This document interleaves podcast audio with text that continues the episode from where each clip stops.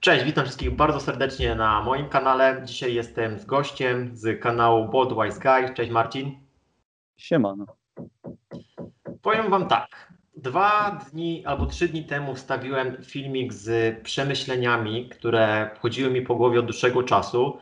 Można powiedzieć, że się tak uzewnętrzniłem, że nagrałem filmik niestandardowy i byłem przekonany, że odbiór tego filmu będzie na zasadzie, a dobra, tych gościu od fitnessu, powiedz lepiej, ile tej kreatyny dawkować. A okazało się, że odbiór był bardzo pozytywny. Było mnóstwo komentarzy a propos tego, żebym rozwinął temat medytacji, rozwinął temat mindfulness. Dlatego też zaprosiłem osobę, która miała duży wpływ na zmianę mojego postrzegania, właśnie Marcina, którego też bardzo serdecznie polecam zaobserwować na jego kanale. No i dzisiaj przekażemy Wam nasze doświadczenia, co medytacja u nas zmieniła, jak na nas wpłynęła. No i też damy Wam praktyczne tipy, co zrobić, żeby w ogóle zacząć i jak to robić. Więc jak już mam ten mikrofon, zaraz dam się wypowiedzieć mojemu gościowi, to też pokrótce opowiem e, swoją historię. Myślę, że po części wpadłem w wir social mediów, to znaczy jak się rozejrzycie, zobaczycie reklamy, zobaczycie Facebooka, Instagrama, to tam często są ludzie, którzy pokazują tylko i wyłącznie swoje sukcesy, którzy fotografują się w jakichś pięknych sceneriach, mają na sobie, na sobie drogie ubrania, jeżdżą cudownymi samochodami i generalnie sprawiają wrażenie szczęśliwych, zadowolonych. I mój umysł też do tego dążył. Wpadłem w taki wir, że ciągle trzeba coś zdobywać, że ja nie jestem wystarczająco dobry, że muszę być kimś innym niż jestem. Przez ten obraz, który cały czas gdzieś jest nam wpajany do głowy. Ja oczywiście wiedziałem, że to jest pewna forma iluzji, pewna forma manipulacji. Zdawałem sobie z tego sprawę. Bo jak się okazało, wiedza a zrozumienie to są dwie różne sprawy. Zrozumieć to znaczy poczuć całym sobą, że jest to iluzja, jest to nieprawda, to co, to co widzimy w social mediach. I myślę, że, że właśnie duży wpływ na to, żebym to zrozumiał, miała medytacja. Bo dla mnie medytacja to jest nie utożsamianie się ze swoimi myślami, które są automatyczne. One po prostu pojawiają się w głowie.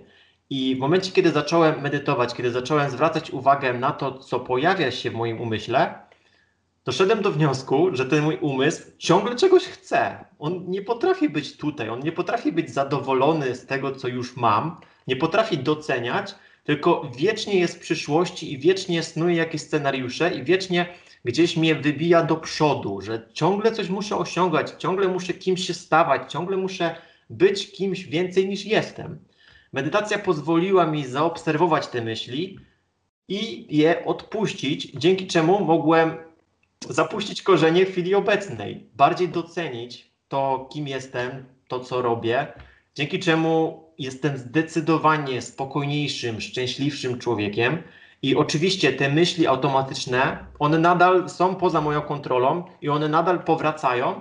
Nie, nie da się tak zrobić, wiadomo, żebym cały czas był świadomy 24 na 7 i czasami wchodzę w ten odmęt nieświadomości, ale jest już więcej takich chwil świadomych, gdzie zauważam te myśli i nie wchodzę w nie. Więc jak mój umysł gdzieś tam wybiega w przyszłość, to już czasami się na tym łapię, że aha, dobra, to jest pewna iluzja, to jest pewna fatamorgana, to ta przyszłość i tak mi nie da tej satysfakcji, bo to jest tylko gonienie tej marchewki na kijku i zawsze w momencie, kiedy osiągamy coś, kiedy jakiś cel zostaje przez nas spełniony, to z reguły chcemy czegoś więcej, albo też boimy się, że to stracimy i ten strach nadal z nas jest. Jak to u Ciebie, Marcin, wyglądało? O, no cóż, ja sam, szczerze mówiąc, czuję się, jakbym się przebudził w porównaniu do tego, kim byłem dwa czy nawet półtora roku temu. A czasem nawet i wczoraj, ponieważ codziennie zdajemy się być nowymi ludźmi. I u mnie skupienie się na tu i teraz to było coś, czego nie do końca na początku rozumiałem, ponieważ kiedy słyszałem ten termin, to zastanawiałem się, jak to się robi, gdzie to jest, gdzie jest to tu i teraz. Ale z drugiej strony, wsłuchując się dokładniej, okazywało się, że wielu ludzi mówi, że nie ma innej opcji niż być tu i teraz. No więc zacząłem się nad tym zastanawiać, co to znaczy, skoro, no faktycznie, no, jestem tu i teraz i nie ma innej opcji. Ale skoro tak, no to jak to zrobić, żeby czuć, że jestem tu i teraz? Więc ostatecznie doszedłem do tego, że to się sprowadza do uwagi. Uwagi na tym, na czym, na czym ją skupiamy. Jeżeli skupiamy ją na tym, co może być, czyli na tej wizji przyszłości, wyobrażeniach, lub na tym, co było, czyli na pamięci, na wspomnieniach, które też nie są dokładne i idealne, to y, tracimy to, co się dzieje wokół nas po prostu. I tak naprawdę medytacja właśnie jest, tak jak powiedziałeś, taką obserwacją własnej myśli, bo żeby się, żeby ją obserwować, żeby w ogóle cokolwiek obserwować bardzo uważnie, no to identyfikacja nie pomaga. Jeżeli zaczynamy patrzeć na obiekt obserwacji jako na ja, to zaczynamy podchodzić emocjonalnie i zaczyna to być bardzo wrażliwe. Natomiast jeżeli zaczynamy patrzeć na, jak, na swoje myśli, jak na przykład na film w kinie, to wtedy zaczyna się dogłębne postrzeganie tego, tego co się dzieje ze mną, co, co, co, co, co mam w sobie, kim jestem. A potem można to nawet rozciągnąć dalej. Też niektórzy twierdzą, że medytację można uprawiać również nie siedząc tylko i nie e, mając zamkniętych oczu. W Zen na przykład często uprawia się medytację mając otwarte oczy, ale można również chodząc medytować, można rozmawiając, słuchając powinno się medytować według mnie. Jiddu Krishnamurti powiedział, że jeżeli teraz nie medytujecie, to nie słuchacie mnie. I po pewnym czasie zrozumiałem, że co miał na myśli, przynajmniej według mojej opinii, to to, że słuchając i medytując, jestem skupiony swoją uwagą tam, gdzie chcę być. I to jest ta chyba medytacja, właśnie, że ja tą uwagę skupiam dokładnie tam, gdzie chcę być, bo zawsze będzie tu i teraz. Jak myślimy o przeszłości, też jest tu i teraz, bo teraz, tu i teraz myślimy o przeszłości. O przyszłości tak samo. Ale pytanie, gdzie my chcemy być? I jeszcze poruszyłeś ciekawą kwestię, bo mówiłeś, że jeszcze nie udaje ci się 24 na 7 być skupionym, świadomym na tu i teraz i na tym, co, co właściwie chcesz. Chcesz być świadomie skupionym. I pytanie brzmi, czy naprawdę chcemy tego, żeby być tak świadomym 24 na 7? Bo ja szczerze mówiąc, w pewnym momencie chyba dążyłem do tego tak samo, jak być może wielu ludzi. I zauważyłem, że momenty nieświadomości, oddania się pewnemu uczuciu, emocji, czy to w zbliżeniu fizycznym, czy to w tańcu, czy to e, w sztuce, zapomnienie się w tym i stracenie tej świadomości pozwala na to, że stworzy się coś pięknego samego, jak na przykład rysunek, którym nie panujesz, co jest na kartce, tylko pozwalasz płynąć. Wtedy używasz DAO, tej nieświadomej części, która jest potrzebna. Skąd byśmy wiedzieli, że jesteśmy świadomi, gdybyśmy nie wiedzieli, czym jest nieświadomość, prawda? Tylko tutaj jest takie artystyczne uniesienie, to na, na to różnie się mówi, flow, pewna, pewna mm. nirvana, pewne właśnie takie artystyczne uniesienie i spełnienie. Natomiast tutaj bardziej mi chodziło o taką kwestię, że w momencie, kiedy na przykład zamartwiam się mm. i utożsamiam się z tymi myślami, to też jest to dla mnie znak, że w tym momencie jestem gdzieś indziej niż teraz. No bo teraz de facto nie ma większych zmartwień, a jeżeli już są, jeżeli faktycznie teraz mamy zmartwienia w tu i teraz i nie jest to gdzieś tam nasza przyszłość i przeszłość, to jest to idealny sygnał, żeby po prostu zacząć działać. I też od samego zamartwiania się żadne problemy się nie rozwiązują, tylko właśnie od działania. I tutaj też miałem z tą koncepcją taki trochę problem, bo jak połączyć bycie tu i teraz z planowaniem przyszłości? Czy bycie tu i teraz oznacza, że nic nie robimy, siedzimy na kanapie i po prostu wegetujemy? No właśnie nie. Zauważyłem, że jestem dużo bardziej produktywny, jak skupiam się na rzeczach, które są akurat teraz do wykonania i potem je zostawiam. To znaczy, jeżeli mam pracę, to jestem tu i teraz pracuję. Jeżeli odpoczywam, to jestem tu i teraz i odpoczywam. A wcześniej to wyglądało trochę w ten sposób, że nawet jak próbowałem odpoczywać, to byłem w pracy pracy w myślami. Jak byłem z kolei w pracy, to chciałem odpoczywać i też nie byłem tu i teraz. Przez to moja produktywność totalnie się obniżała, przez to byłem wiecznie zagoniony, zestresowany. Mówiłem, że nie mam czasu, to też jest trochę śmiesznym stwierdzeniem, bo no, każdy ma teraz i to jest jedyny czas, który posiadamy. Więc jeżeli ktoś mówi, że nie, że nie ma czasu, no to, to jest też pewna, pewna iluzja. Więc myślę, że to mindfulness spowodowało u mnie, że naprawdę jestem dużo bardziej produktywny i właśnie łatwiej mi jest coś zaplanować, bo nawet jeżeli coś zaczynam planować, muszę się zająć jakimiś problemami, które dopiero, z którymi dopiero muszę się zmierzyć, to ja i tak zdaję sobie sprawę z tego, że jestem tu i teraz i teraz planuję. I to też jest pewna forma e, mindfulness i medytacji. Tu mamy problem, który e, polega na tym, że często staramy się plan... To znaczy, czym się różni martwienie tak naprawdę od planowania? Czym to się różni? Bo oba są skupione te rzeczy, oba te zjawiska są skupione na przewidywaniu przyszłości, prawda? Mhm. No właśnie. Więc martwienie się według mnie, przynajmniej jak ja to postrzegam w swojej świadomości, przychodzi, kiedy nie chcę myśleć o przyszłości, kiedy nie mam ochoty na to, to to właśnie wtedy to myślenie na temat wyobrażenia przyszłości przychodzi samoczynnie, bez mojej świadomej wiedzy, bez mojego udziału i mojej woli, teoretycznie.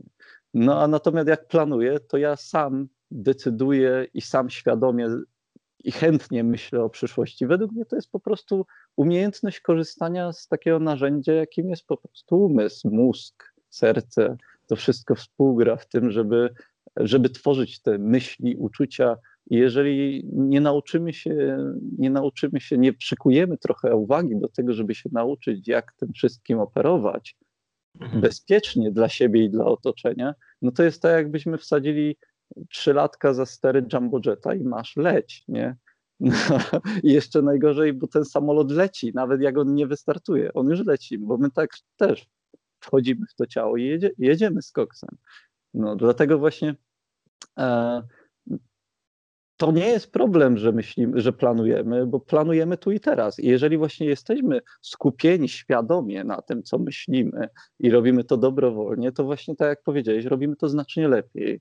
I też kiedyś doszedłem do wniosku, że nic tak nie przeszkadza w realizowaniu planów jak planowanie, ponieważ samo planowanie sprawia, że plany często nie dochodzą do skutku, bo się zadowalamy samymi planami. Więc jeżeli tu i teraz skupimy się od razu na realizacji planów, to też plan realizuje się stopniowo. Więc teraz jest plan założyć buty, teraz jest plan wyjść na zewnątrz, teraz jest plan pobiegać. Ale jakbym od razu sobie dał plan pobiegać, to bym zaczął kombinować, kiedy to zrobić, poplanujemy jeszcze trochę. No więc to jest wszystko operowanie właśnie umysłem, tym niesamowitą rzeczą, którą ma dostęp każdy z nas i niestety często robimy sobie tym krzywdę, bo tak jak sam zauważyłeś, gonimy za czymś, co wygląda jak złoto, ale nie jest złotem, tylko jest pomalowane, że się świeci. I to przysłowie, nie wszystko złoto, co się świeci, jest bardzo mądre. Swoją drogą, Zastanawiałem się kiedyś, nawet napisałem książki o takich ludowych powiedzeniach polskich i wytłumaczeniu ich w moim, tak jak ja je rozumiem, ponieważ tam jest bardzo dużo mądrości zawarte. Jednak traktujemy to pobieżnie, natomiast co traktuję poważnie, to, to tych ludzi na Facebooku, na Instagramie, którzy przedstawiają wizję siebie, ale to nie są oni, bo nikt nie jest idealny, nikt nie jest doskonały, nikt na każdym zdjęciu nie wychodzi świetnie, tylko do tego potrzebne jest oświetlenie, do tego potrzebny jest Photoshop i tak dalej, i tak dalej. Ale charakterem też ludzie się przedstawiają, że jestem taki, taki, taki, i potem ten, ta maska do nas się przykleja w końcu. I jak już się przyklei, i wystarczająco dużo osób widzi, że mamy tylko tą maskę, to zaczyna nas oceniać tylko ze względu na, tej mask na tą maskę i gdy chcemy pokazać siebie, to nagle mówią, nie, to nie jesteś ty. My cię nie znamy, ty jesteś inny. Weź wróć do tego, co było. I to jest, to jest coś, co sami sobie robimy, tylko nieświadomie właśnie. I to, na co pozwala mindfulness i medytacja naprawdę, to właśnie, żeby nie robić sobie krzywdy umysłem, według mnie, bo ja pamiętam, tak jak na początku mówiłem, że ja czuję, jakbym się obudził ze snu, ponieważ robiłem dwa lata temu rzeczy, które nie rozumiem, dlaczego miałbym robić sobie, bez sensu. Tak samo jak we śnie robimy często rzeczy, które robimy bez sensu, ale gdy się budzimy, to nagle, o, jakie to było głupie, ale w śnie było wszystko normalne. I tak samo właśnie medytacja pozwala na takie przebudzenie. To jest największa wartość tych rzeczy. Tak. Y, a propos tych masek, to, to, to faktycznie każdy z nas tworzy sobie jakiś mentalny obraz w głowie, czy to swojej osoby, czy też osób, z którymi ma kontakt. I tak jak ja na przykład tworzę mentalny obraz w swojej głowie Twojej osoby na podstawie doświadczeń, które mam akurat z Tobą, na podstawie rozmów, które przeprowadziliśmy, tak mam też mentalny obraz w swojej głowie e, swoich rodziców, znajomych, kolegów, koleżanki, czy osoby, które oglądam na social mediach. Z tym, że trzeba zdać sobie sprawę, że to jest tylko i wyłącznie właśnie ten myślowy konstrukt, który nie odpowiada rzeczywistości, bo nikt nie przebywa z kimś 24 godziny na 7, nie znamy wszystkich ich myśli, nie znamy ich historii, więc też nie znamy do końca tej osoby. I właśnie to, co powiedziałeś, że oglądając social media czy, czy YouTube'a, no też się z tym spotykam. Ludzie mają mnie za gościa od fitnessu, i tak jakbym się zajmował tylko tym cały czas, bo tego typu treści publikuję. Natomiast w momencie, kiedy mówię coś innego na tematy, które też mnie interesują, to często jestem właśnie zamykany, zapusz zapuszkowany, można powiedzieć, stygmatyzowany w ramach tylko i wyłącznie tego fitnessu, że tylko na tym powinienem się znać i koniec, kropka. I to nie jest tak. Każdy z nas ma więcej zainteresowań. Jest w nas dużo więcej ciekawych rzeczy do poznania niż tylko te, które przedstawiamy i te, które uzewnętrzniamy i pokazujemy innym. To, to trzeba zdać sobie z tego sprawę. E, kolejna kwestia jest taka, że powiedziałeś o tej metaforze z jumbojetem bardzo trafnie. Ja bym tutaj dodał, tylko rozbudowując trochę tą metaforę, że ten jumbojet właśnie nie jest nasz. On jest totalnie stworzony przez zlepek naszej historii, naszej kultury, wychowania, tego co usłyszeliśmy i to są właśnie myśli, które pojawiają się w naszej głowie. To nie, są, to nie są nasze myśli, one bardzo często są zaszczepione przez inne osoby. Ja na przykład zacząłem łapać się w pewnych sytuacjach, że zachowuję się jak mój tata, na przykład przy remontach, wpadam w frustrację, jak czegoś nie mogę dokończyć i zdaję sobie sprawę, że tak postępował mój tata. Ja po prostu przeniosłem jego zachowanie na swoje zachowanie i było to totalnie nieświadome. I dopiero właśnie medytacja i mindfulness pozwoliło mi zauważyć te, te konstrukty, które przeniosłem i pozwoliło mi to nie wpadać w nie aż tak często.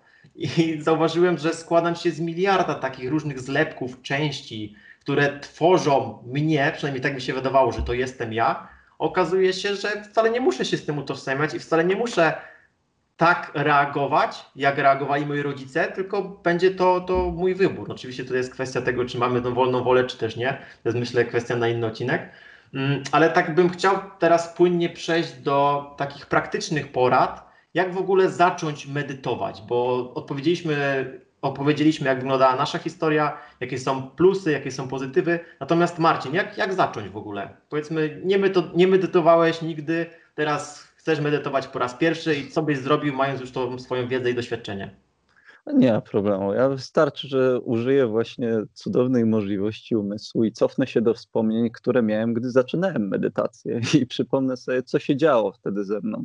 I mogę tylko powiedzieć tyle, że na początku każda sekunda wysiedziana w spokoju to jest sukces. I tak na to trzeba postrzegać. Tak trzeba postrzegać, bo to jest umiejętność siedzenia w spokoju bez ruchu, z zamkniętymi czy z otwartymi oczami. Jest bardzo trudna i rzadka obecnie. I sprawdzałem to na różnych osobach, i, i prawda jest taka, że no, jeszcze 5 minut może wielu ludzi wysiedzi, ale 10 już ciężko, 15 już dla wielu to jest niewyobrażalne. Wiem, bo ja tam byłem i też tak to postrzegałem. Dlatego to, co najważniejsze jest na początku, to zrozumieć, że medytacja nie tylko zmienia życie, ona zmienia życie, ale zmienia je na, poprzez różne rzeczy, na przykład poprzez cierpliwość, naukę cierpliwości. Tego mnie medytacja bardzo nauczyła. Jak nauczyłem się medytować, to nauczyłem się stać w kolejkach cierpliwie i nauczyłem się czekać na innych ludzi cierpliwie, a zatem inni postrzegali mnie jako fajnego gościa. O, jaki fajny, cierpliwy gościu. Więc warto choćby z tego powodu. I właśnie pamiętać, że nawet jeżeli uda nam się wysiedzieć dwie minuty dziennie, ale pełnym skupieniu na tym, co jest właśnie tu, w nas, tu i teraz, nie, nie pozwalając się wkręcać sobie w coś, co sprawia, że jesteśmy mniej świadomi siebie. Po prostu posiedźmy z samym sobą, z samą sobą. O, to jest najlepsza chyba metafora, że tak samo jakbyśmy siedzieli z inną osobą, którą chcemy poznać, to warto posiedzieć z samym sobą, bo to jest jedyna metoda, żeby poznać siebie tak samo. I jeżeli to zrobimy chociaż kilka minut dziennie, jeżeli uda nam się raz dziennie, dwa razy dziennie, trzy razy dziennie, te dwie, trzy minuty dziennie, to jest super. I tylko po prostu skupić się też na oddechu, na takich rzeczach, które dzieją się zawsze tu i teraz. Oddech, widzicie, oddech to jest coś ciekawego, bo to jest po części rzecz, którą mamy, nad, nad którą mamy pełną kontrolę, a jednak nie do końca. I często odpuszczamy tą kontrolę, żeby nam było wygodniej. Bo dopiero gdy człowiek skupia się na regularnym oddychaniu, to zauważa, jakie to jest trudne. A na co dzień robi to doskonale, cały czas. Więc y, warto o tym pamiętać i próbować też właśnie skupiać się na takich małych detalach naszej. Ja też radzę, jeśli chodzi o medytację, spróbować znaleźć tu i teraz w sobie czy w otoczeniu coś, czego nigdy jeszcze nie dostrzegliśmy. Jedną rzecz. I to też jest bardzo praktyczna porada, jeśli chodzi o to, jak znaleźć się tu i teraz. I to są takie rzeczy, od których ja zaczynałem, które mnie doprowadziły ostatecznie do tego, ostatecznie mam nadzieję, że jeszcze nie, broń Boże, no, które mnie doprowadziły do, do tego, gdzie jestem teraz i, i pozwoliły ruszyć dalej. Więc jeżeli te rzeczy są na miejscu, to na początku to dalszy rozwój medytacji stanie się przyjemnością, ponieważ potem 10 minut siedzenia medytacji może zdawać się na początku jak godzina, lecz potem godzina siedzenia w medytacji zdaje się jak 10 minut i ciężko to wytłumaczyć, ale to znaczy, że idzie się we właściwym kierunku. Tak. Na początku, jak zaczynałem, to miałem takie przeświadczenie, że każda myśl, która pojawia się w mojej głowie, jest błędem. Zamykam oczy i chcę nie myśleć, nie myśleć, nie myśleć. Kurczę, ale myślę, nie udaje mi się. Ta medytacja mi nie wychodzi. Hmm. I to myślę, że jest popularny błąd osób początkujących. I później zmieniłem swoją perspektywę zdaję sobie sprawę, że już łapanie się na tym, że gdzieś odjechałem, odpłynąłem myślami, jest już plusem samym w sobie. W momencie, kiedy nawet siedziałem 5 minut i byłem gdzieś w przyszłości, w przeszłości, nie, nie koncentrowałem się, to w momencie, kiedy się na tym złapałem, to już jest to jakiś plus. I też miałem takie oczekiwania w stosunku do medytacji, że siadałem, zamykałem oczy i właśnie ta niecierpliwość, o której mówiłeś, czyli no dobra, to kiedy coś się wydarzy, nie? Kiedy, kiedy zostanę oświecony? Satori, gdzie to jest? Kiedy, kiedy spłynie jakiś, nie wiem, strumień światła na mnie i poczuję się wreszcie szczęśliwy i radosny. Kundalini wystrzeli. Kundalini wystrzeli zauważyłem, że to też są myśli, właśnie ta niecierpliwość, to, że znowu chcemy coś osiągać w tej medytacji, to też jest myśl, która też podlega obserwacji, a jak zaczniemy ją obserwować, to tak jakbyśmy dotknęli obłoczek gdzieś tam na niebie i ten, no, albo bańkę mydlaną, to będzie w sumie lepsza metafora, bańkę mydlaną i ta bańka pęka i ta myśl już nie ma nad nami władzy, ona po prostu przemija. Oczywiście pojawiają się kolejne bańki, niektóre wchodzę i jestem tymi bańkami i zapominam, że miałem medytować, ale w momencie, kiedy znowu przypominam sobie, co tak naprawdę miałem robić, czyli być tylko i wyłącznie tu i teraz, to ta bańka znowu pryska. I faktycznie uczy to ogromnej cierpliwości i chociażby takim plusem jest to, że jadąc nawet w korku, gdzie z reguły się frustrowałem, no siedząc w samochodzie pośrodku spalin i innych samochodów, tak teraz traktuję to jako czas na medytację, na, na nic nie robienie, na, na bycie tu i teraz. I czekając w kolejce do sklepu, też to zauważyłem, też o tym mówiłeś, mm, tam staram się po prostu być w swoim ciele, czuć przepływ krwi w moich rękach, czuć to, jak oddycham, jak moja klatka piersiowa się unosi i opada.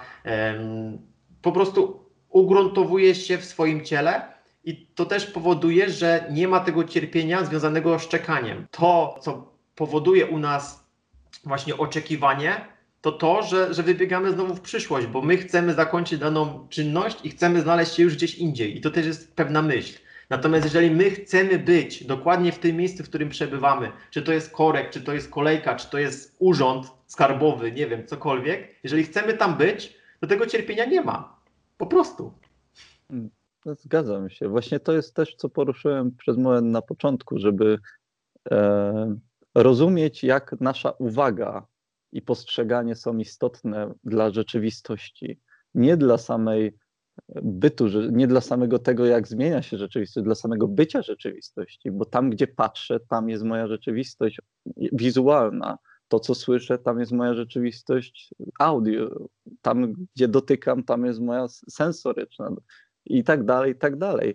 Więc to jest istotne, że tak jak powiedziałeś, nieważne gdzie jesteśmy, nieważne w jakiej sytuacji jesteśmy, człowiek, który nauczył się medytować, zawsze jest, ma co robić. Nigdy się nie nudzi, bo nawet jeżeli nie ma do eksplorowania niczego interesującego dookoła ciebie, to zawsze jest dużo do eksplorowania wewnątrz ciebie, interesujących rzeczy, gdzie jeszcze można zrozumieć coś, bo przed wieloma myślami, przed wieloma rzeczami uciekamy wewnątrz siebie i często są okazje na to, żeby temu sprostać albo żeby zobaczyć, co się da zrobić. W ogóle alchemia to jest takie ciekawe, mm, ciekawa nauka, z której wyrosło wiele innych nauk, ale alchemia to zdaje się być mistycyzmem Europy, tylko była tak nazwana i chciała i proponowała, że zrobimy z ołowiu złoto, żeby Kościół się nie doczepił do tego ich nie spalił na stosie za herezję,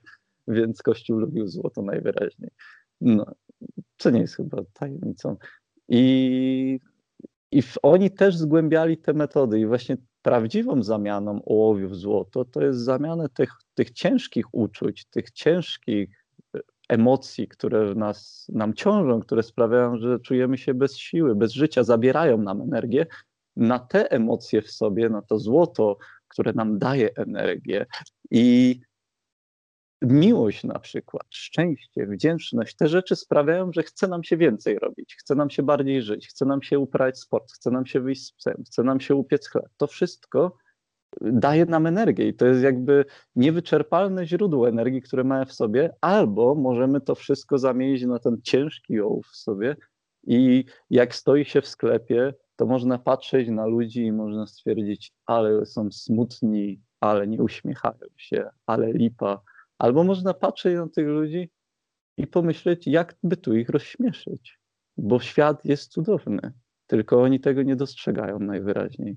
A przynajmniej mają fajne ciuchy na przykład. Wiesz, to od nas zależy, na czym będziemy skupiać naszą uwagę właśnie i gdzie postrzegać. I to też właśnie uczy mindfulness i medytacja. Używanie tej uwagi w taki sposób, jaki chcemy, a nie w taki, jaki e, jak marionetka, gdy, albo jak struna bardzo napięta, gdy coś pociągnie, to od razu drgamy. Tak. Nie, chodzi o to, żebyśmy byli luźną trochę struną, żebyśmy dali, dawali ładne, spokojne dźwięki, ale żeby jak ktoś coś nami drgnie, to spokojnie się bujamy i idziemy dalej.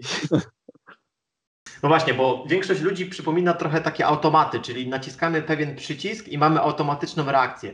Typu, jeżeli ktoś się utożsamia z tym, że nie wiem, mm, załóżmy, ma dobrą sylwetkę. Jak jesteśmy na kanale fitness, no to ma dobrą sylwetkę, nie? I się z tym utożsamia. I teraz ja tej osobie powiem, ale ty słabo wyglądasz. To jest trochę tak, jakbym nacisnął ten przycisk i otrzymuję automatyczną reakcję od niego, oburzenie, złość, frustrację, smutek. No jak to? Przecież zobacz, jaką mam formę, nie? To jest taka, ale w momencie, tak. kiedy pojawia się właśnie ta świadomość, to zdajemy sobie sprawę, że my po naciśnięciu tego przycisku nie musimy tak zareagować. To jest tylko i wyłącznie nasza świadoma decyzja, czy utożsamiamy się z tym naszym wyglądem, czy w ogóle to, co ta osoba do nas mówi, e, może w jakiś sposób na nas wpłynąć i to zależy od nas, a nie od tej osoby, która naciska ten przycisk. I miałem właśnie ostatnią sytuację, że e, wróciliśmy z Karoliną bardzo późno, bo to około drugiej, trzeciej w nocy. Położyliśmy się spać, a tu godzina ósma rano w sobotę, a sąsiad na dole wymieniał ościeżnicę. Dla tych, którzy nie mieli nieprzyjemności spotkać się z tego typu sytuacją, wymiana ościeżnicy na klatce schodowej młotem pneumatycznym pod tobą przypomina trochę wybuch, wybuch bomby atomowej, dosłownie. I to przypominam o 8 rano w sobotę, po no, nieprzespanej nocy, można powiedzieć. Więc ja automatycznie wybiegłem w samych spodenkach i na boso na klatkę i zacząłem gościa opieprzać, po prostu. Sfrustrowany, zły, co on, co on robi, nie? Wróciłem do mieszkania i w tym momencie załączyła mi się świadomość, że mam dwie możliwości. Albo teraz przez cały dzień wkurzać się na tego kolesia na dole, że spieprzył mi noc i w ogóle co on sobie myślał, przez cały dzień, przez cały miesiąc niektórzy to trzymają ze sobą, albo to puścić uspokoić się i wykorzystać daną sytuację.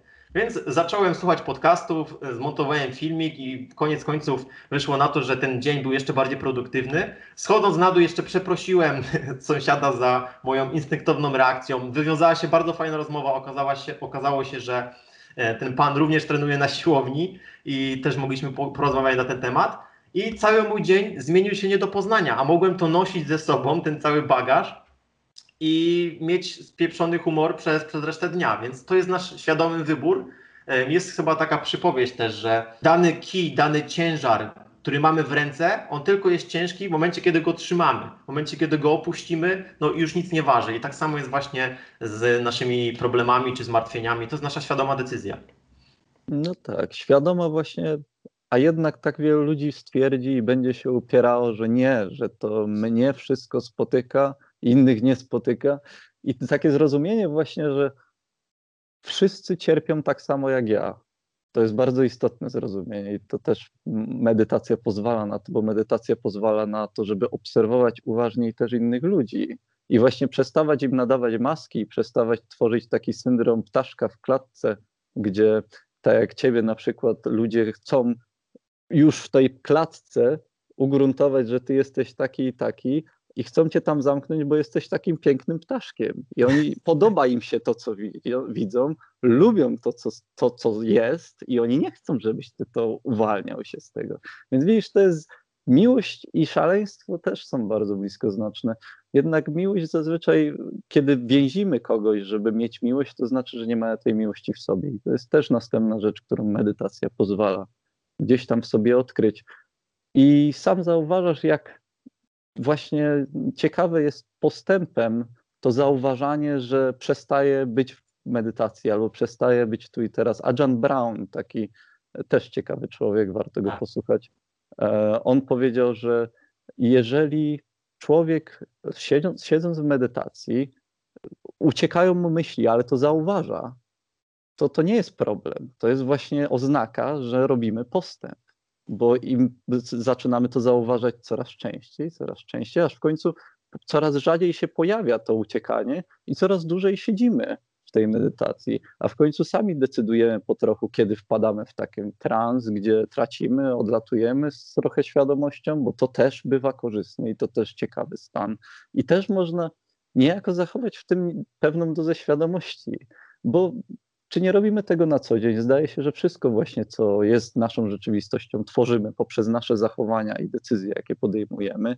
Czy będziemy nosić w sobie żal, czy będziemy właśnie ten ołów w sobie w tych postaci uczuć paskudnych, które nam zabierają energię, nosili, czy zamienimy to w złoto i będziemy budować wokół siebie raj, bo tylko tam raj da się zbudować. I chodzi tylko o to, że wielu ludzi zbudowało go wokół siebie, wystarczająco dużo, wtedy jest raj. No, ale to od nas zależy i, i to my jesteśmy właśnie bogami w tej rzeczywistości, a budujemy to wszystko poprzez postrzeganie, poprzez tego, co widzimy, że da się z tej rzeczywistości wyciągnąć, a nie tylko poprzez to ocenianie, jaka ta rzeczywistość już na pewno jest. I na jedną z ważnych rzeczy, na przykład w pierwszą lekcją w jaka jest najbardziej fundamentalna, to zrozumieć, że nie wiem i nie bać się nie wiem, bo naprawdę mało wiemy. Im więcej człowiek, jest takie stwierdzenie, że wiem, że nic nie wiem, i im więcej wiemy, tym mniej wiemy. I to też jest fakt, ponieważ rozumiemy po prostu, jak jeszcze jest dużo do odkrycia. To nie jest problem. Nie wiedzieć to nie jest problem. Wie, nie wiedzieć to znaczy, że jest dużo do odkrycia i to jest fascynujące.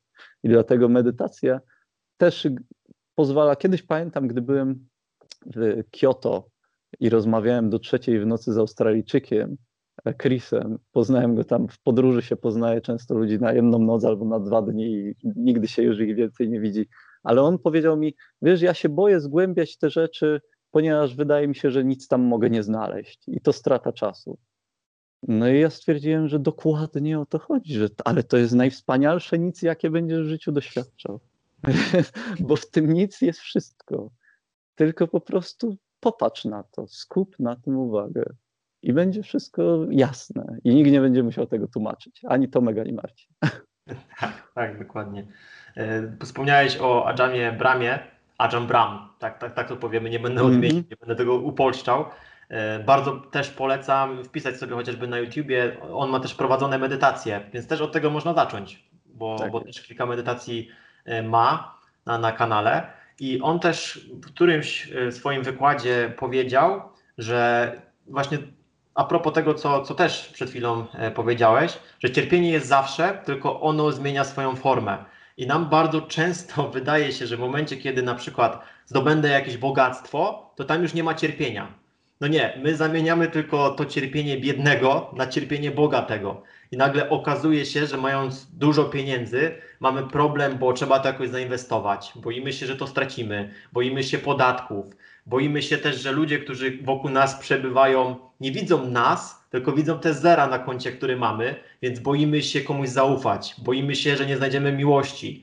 No, nie bez powodu są te wszystkie historie celebrytów bardzo smutne, gdzie te osoby mając tak de facto wszystko, tak w cudzysłowie wszystko, wpadały w uzależnienia, w narkotyki, w hazard, popełniały samobójstwa, bo właśnie czegoś im cały czas brakowało i to jest dostateczny dowód na to, że to cierpienie jest zawsze.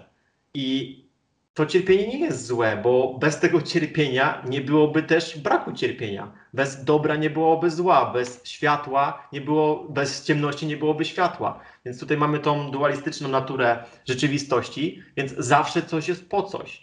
I to moje cierpienie, które też gdzieś musiałem w pewnym momencie swojego życia przejść, ono też mi bardzo dużo dało, bo teraz, w momencie, kiedy jestem już dużo spokojniejszy, wiem, czym ono było i wiem, czym jest spokój. Więc bardzo, bardzo to doceniam, że e, mój umysł dał mi tak po, w kość.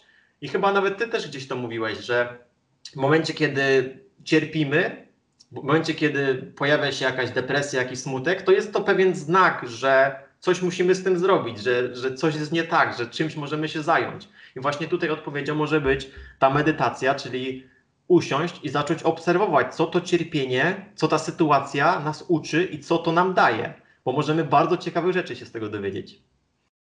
Tak, zgadzam się jak najbardziej. W momencie, gdy obserwujemy to, co nas trapie, to cierpienie, jakie w nas jest, ten problem, to zaczynamy rozumieć jego źródło. A jak znamy źródło, to zaczynamy też rozumieć rozwiązania, jak można to cierpienie trochę zmniejszyć. Natomiast jeżeli uciekamy od cierpienia, w różne substancje czy, czy, czy w zajęcia, e, które nigdy nam nie służą, bo to jest ucieczka i to cierpienie będzie nas powoli wyniszczało, no to nie jest rozwiązanie. I tak naprawdę medytacja i takie, dlatego właśnie, tak jak wspomniałem, wielu ludzi ma problem z tym, żeby usiąść w spokoju na miejscu, nawet parę sekund, ponieważ od razu przychodzą te myśli, od razu wracają te rzeczy, które nas trapią.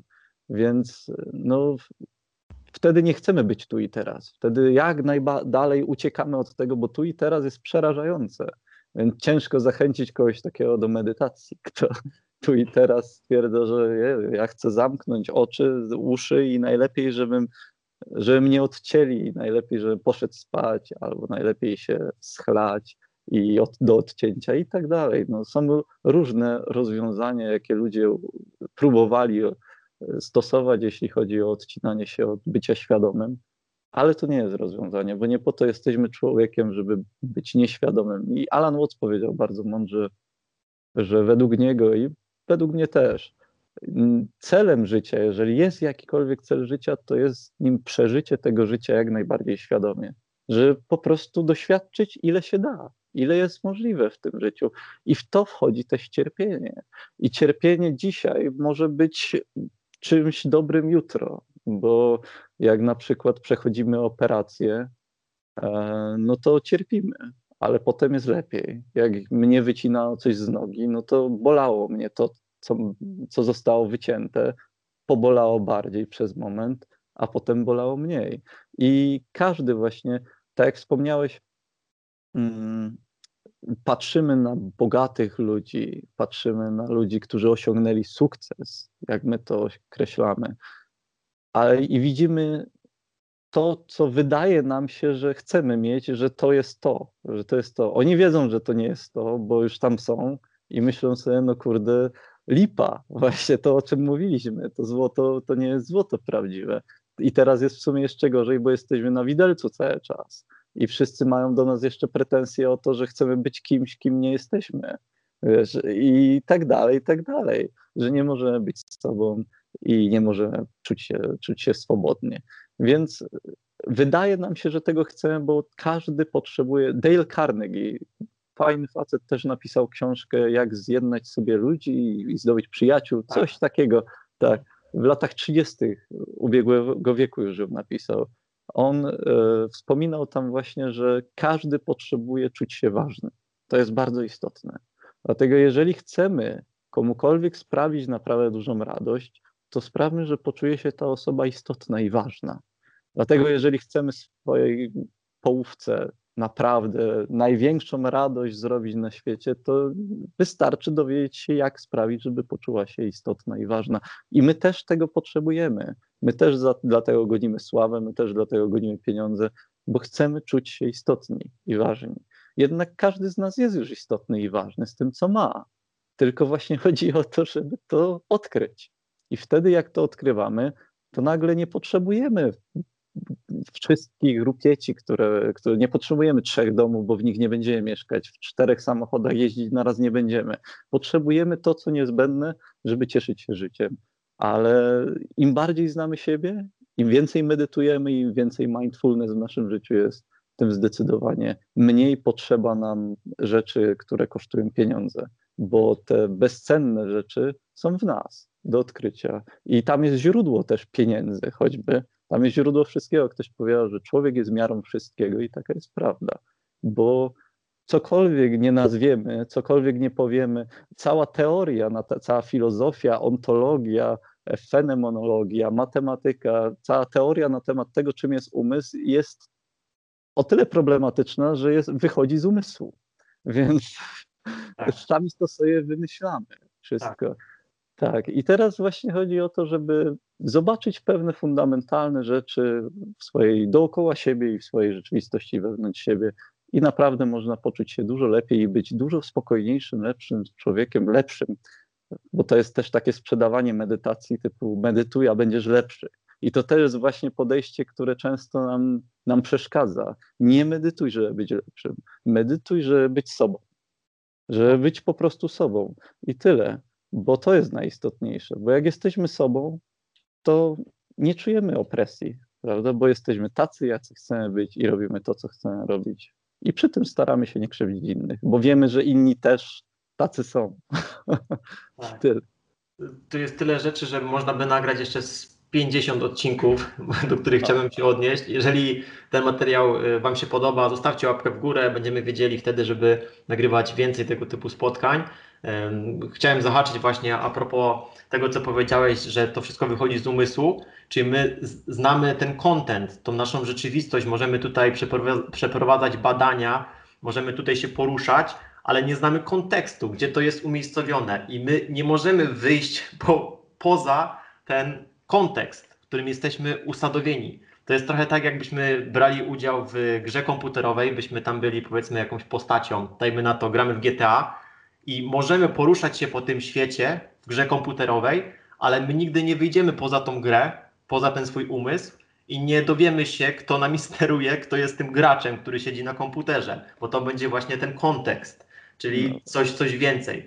E, pewna praktyka duchowa, medytacja też pozwala to zgłębiać, no ale to też jest temat, myślę, na, na rozwinięcie i na kolejne odcinki. E, tak, mamy 45 minut, więc chciałem jeszcze zahaczyć o, o Twoją historię, bo e, Wiem o tym, że też byłeś kiedyś trenerem, jako że jesteśmy na kanale Fitness, to możemy się do tego odnieść. I zauważyłem, że właśnie osoby, które interesują się duchowością, które mają tego typu przemyślenia, co my mamy, no musiały już swoje przejść, swoje wycierpieć, musiały mieć jakieś sytuacje w życiu, które spowodowały, że właśnie weszły na tą drogę.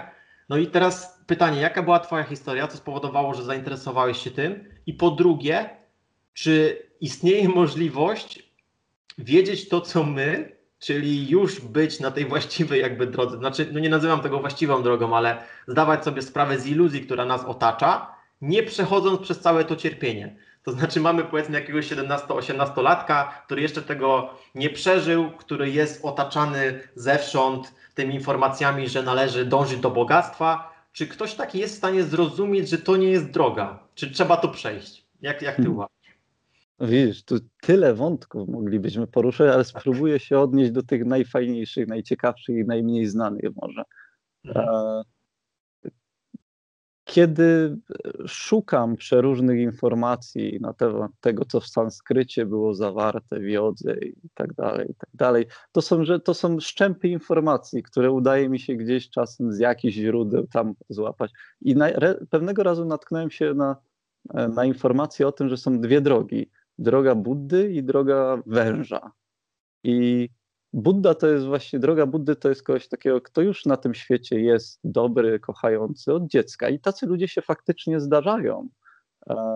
Choćby przykład, jeżeli ktoś chce sprawdzić, to no na YouTubie może wpisać sobie mały Buddha. Jest taki człowiek, który w drzewie siedział i medytował przez 6 lat chyba. Więc on jako dziecko już objawiał te rzeczy. Jiddu Krishnamurti, jak czytałem jego biografię, też jako dziecko objawiał te rzeczy. Natomiast droga węża to jest droga, która rodzi się w ciemności, zaczyna się w ciemności i trzeba wypełznąć, jak ten wąż między tym wszystkim, między tymi problemami, wszystkimi cierpieniami, że wreszcie obudzić się do świadomości i zrozumieć to samo, co Buddha. I wydaje mi się, że po prostu jest też takie pojęcie, to akurat już jest rzecz, którą też można dyskutować. Ja tu przywołuję to raczej w formie E, ciekawostki, niech każdy sam oceni, jak to wygląda, ale jest coś takiego jak wiek duszy. I być może wielu z nas w jakiś stopniu część tej świadomości, część tego umysłu, która skoro tu jest, czuje się oddzielna, to może w tej niematerialnej formie też w jakiś sposób funkcjonuje nieco oddzielona, tylko mniej. Może ma bardziej poczucie, że jest połączona ze wszystkim, ale też jakoś ma swoją indywidualność, bo skąd byśmy wiedzieli, czym jest kolektywność, gdyby nie było indywidualności. No i być może część ludzi już przeszła ten cykl sansary, odradzania się, jakkolwiek to nazwać. I faktycznie przychodzi na ten świat i już coś rozumie i już zaczyna działać. Być może to jest kwestia tego, że akurat ktoś przychodzi na świat w Indiach, w wiosce, gdzie są wyznawane już takie wartości nauki od małego. A być może to i jedno i drugie bo być może właśnie gdy przechodzisz ten wiek duszy, to tam cię wrzuca świat.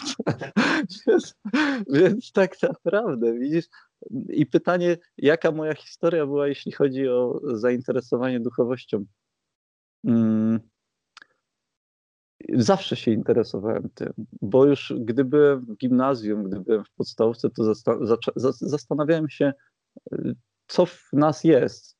Słowo empatia poznałem bardzo wcześnie i zrozumiałem, że mam go bardzo dużo, bo zawsze jakoś, nawet jak nie chciałem, to wbijałem się w buty innych ludzi postrzeganiem, co pozwalało mi zrozumieć innych ludzi.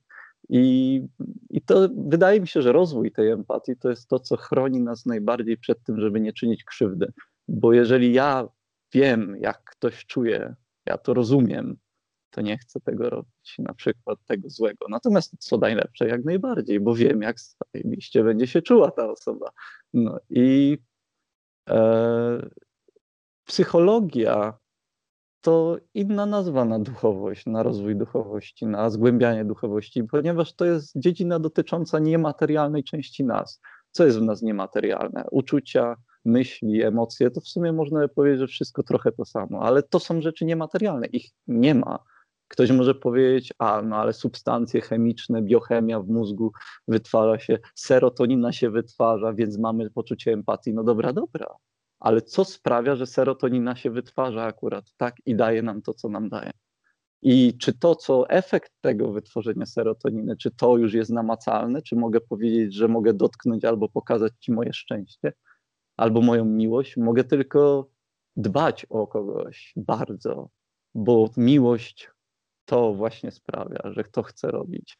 Ale to są części, których nie da się dotknąć. Dlatego ja też e, twierdzę, że rzeczy niematerialne, jak właśnie uczucia, są bardziej prawdziwe dla mnie niż materialne, bo nie wiem, co jest dookoła mnie. To jest 50-50. Może to jest iluzja, może to jest hologram, ale wiem, że kocham.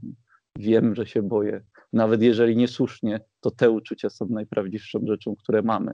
Więc zgłębianie tego to trwało przez lata, ale też w pewnym momencie zdecydowanie wpadłem właśnie w, ten, w tą machinę i zacząłem kolekcjonować pieniądze. Zacząłem chcieć czuć się bezpiecznie. Im więcej pieniędzy miałem, tym czułem się bezpieczniejszy, ale w pewnym momencie zacząłem czuć, że okej, okay, mam sporo pieniędzy, ale właściwie nie mam pomysłu, co z nimi zrobić, oprócz ich dalej kolekcjonować, bo już tylko to się stało moim zajęciem w życiu. I inni ludzie traktowali mnie jak skarbonkę dzięki temu, ale nie przeszkadzało mi to jakoś szczególnie, bo w sumie nie miałem żadnego pomysłu na, na, na to, co mógłbym zrobić. I to jest bardzo przykra sytuacja. I to jest sytuacja, gdzie człowieka nic już nie cieszy, gdzie właściwie nie wie, co robić. Przed, przed nim jest czarna dziura i każdy kolejny dzień jest taki sam, jak był poprzedni i krąży, krąży jak do czarnej dziury właśnie, która jest w, całym środku i sądzę, że jeżeli się tak krąży wokół tej czarnej dziury, tą swoją codziennością powtarzającą się, to w końcu przekracza się horyzont zdarzeń, a horyzont zdarzeń to jest punkt, w którym już nie ma ucieczki. I być może czarne dziury nie istnieją, ale jest to fajna metafora. Mnie to wystarczy. E, I ja w pewnym momencie poprzez różne doświadczenia, bo ja jestem nawet z roku węża, 89 to jest, to jest w chińskim zodiaku znak węża. Gdy mieszkałem w Chinach, to było bardzo istotne. Ludzie po prostu, jak się pytali, z jakiego roku jesteś? 89. O, to Mao Tse-tung był wężem, Xi Jinping jest wężem, prezydent, nie? I tak dalej. E, i wąż jest seksowny. Ja tak zacząłem zwracać na to uwagę, że kurde, jakiś super film mam. I warto sprawdzić, szczerze mówiąc, kto jest jakim zwierzęciem w chińskim znaku zodiaku i jak się zastanawia, jaki, co to znaczy, to niech popatrzy na węża, na królika, na konia, jak się zachowują i wtedy za można zauważyć, że jest w nas wiele te, z tego czasami. I to jest takie jakby e, połączenie trochę swojej świadomości z tą też zwierzęcą częścią, która też jest w nas, ale bardziej świadoma.